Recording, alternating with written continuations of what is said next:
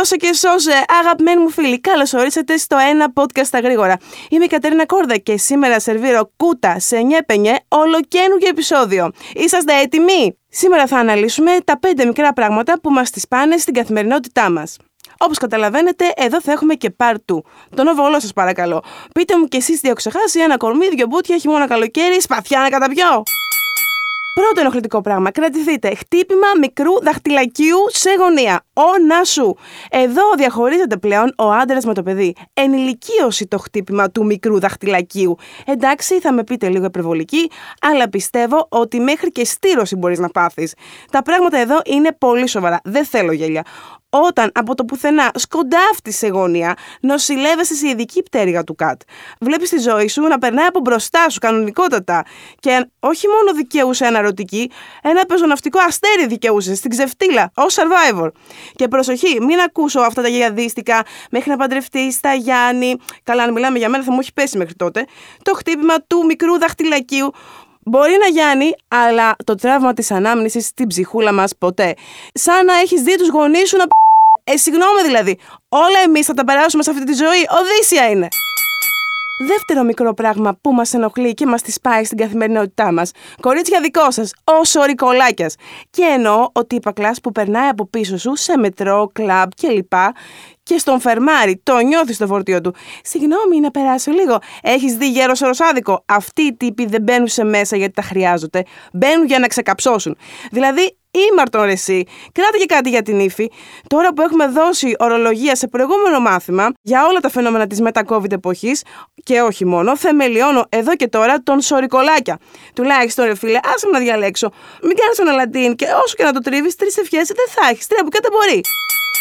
Τρίτο μικρό πράγμα που με ενοχλεί και μας τη πάει στην καθημερινότητά μας. Η δημόσια ανοιχτή ακρόαση. Δεν το έχεις πιάσει, το ρίχνω και το ξανασπάω.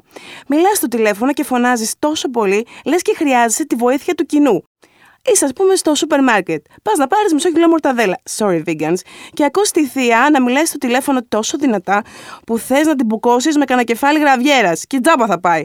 Δεν με ενδιαφέρει η γυναίκα μου, ούτε τι μαγείρεψες, ούτε με ποιον κερατώνει τον άντρα της Ισούλα, ούτε αν βρήκες τίποτα στο δωμάτιο του γιού σου. Όταν μιλάς, μιλάς για εσένα και τον ακροατή σου. Δεν θυμάμαι να κόψαμε εισιτήριο για να δούμε το μάπα show σου. Αναφορικά λοιπόν με τους φίλους εκπομπής, εσείς φυσικά δεν ανήκετε εδώ πέρα. Όταν δεις άντρα να τρέχει μπρος στην έξοδο, είναι σίγουρα παντρεμένος και μιλάει στη γυναίκα του. Το γνωστό, έλα μωρό μου, έχει πέσει πολλή δουλειά από που έρχομαι, ναι, ναι, ναι. Φιόρα πήρε φωτιά το εργοστάσιο, γνωστό φαινόμενο. Οι άντρες στο τηλέφωνο ψιθυρίζουν. Και φυσικά να δώσω ένα μπόνους από τη ζωή φτιαγμένο και αυτό, επί καραντίνας, όταν έβγαινε να τρέξω κάθε απόγευμα, γιατί δεν επενδύω φυσικά στο χαρακτήρα, Έβλεπες κάτι σκυλιά, ξέπνα, με κάτι παντρεμένους να μιλάνε με τα μωράκια τους και τα σκυλιά είχαν βγάλει κρυσού να πούμε. Λίγο ρεμία εδώ πέρα, έτσι. Τέταρτο μικρό πράγμα που μας ενοχλεί και μας τη πάει στην καθημερινότητά μας. Μισοφωνία. Όχι, δεν έχω πάθει εγκεφαλικό και εδώ θα συμφωνήσετε πολύ μαζί μου. Η μισοφωνία είναι το έντονο ρούφιγμα σούπας ή ο πολύ έντονος δυνατός ήχος μασήματο ή το πιατσάλισμα της τσίχλας. Αυτό που κάνουν με ανοιχτό το στόμα λες και έβαλαν πλυντήριο με 1200 στροφές, ζορίζεται η τσιχλόφουσκα. Εντάξει, το καταλάβαμε, το ευχαριστίεσαι το φαΐ και είσαι και εκφραστικός τύπος. Βάλε μάνα μου λίγο σιγαστήρα, μας έχεις πάρει τα αυτιά. Μερικοί έχουν και το άλλο τικ που κάνουμε τα τσαούλια, αυτό το Κατάλαβες. Δηλαδή θέλεις να μας στείλεις τελείως στον ψυχίατρο. Συμπέρασμα. Μασάμε πάντοτε σεβόμενοι το συνάνθρωπο και όχι σαν κατσικούλες, γιατί εκτός αν είναι κάποιο απονοούμενο που και πάλι θα μας εκνευρίσει και θα μείνεις όλο. Και φτάσαμε στο πέμπτο μικρό πράγμα που μας τη πάει στην καθημερινότητά μας. Τα ντοκιμαντέρ νυχτερινών εξόδων. Και εννοώ φυσικά ότι μια παρέα βγαίνει ας πούμε έξω και ακολουθείς δύο από τα τέσσερα άτομα.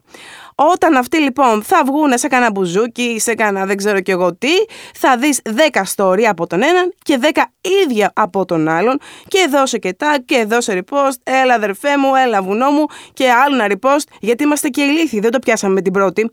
Λοιπόν, σλατίνες και gangsters μου, θα συμφωνήσουμε εδώ και τώρα ότι όταν βγαίνετε έξω θα παραδίδετε το κινητό στον αρχηγό της φυλής και θα βγάζει μόνο αυτός το ντοκουμέντο. Δεν κάναμε social για να βλέπουμε το ίδιο story 100 φορές, Μας έχετε περικυκλώσει. Ήμαρτον.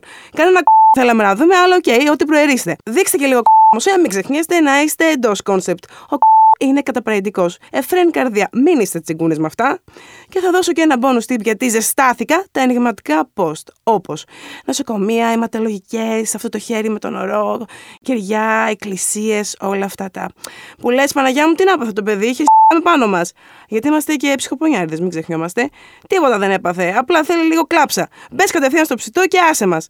Άντε. Και αυτά ήταν αγαπημένοι μου φίλοι τα πέντε τουλάχιστον μικρά πράγματα που μας τις πάνε στην καθημερινότητά μας. Τα υπόλοιπα περιμένουμε να μας στείλετε κι εσείς για να κάνουμε παρτού.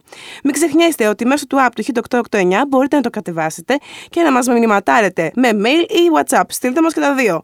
Σας ευχαριστούμε πάρα πολύ που μας κρατήσατε παρέα στην καλιαρδοδιάλεξη της Παρασκευής. Τα λέμε την επόμενη εβδομάδα με καινούριο θέμα φυσικά.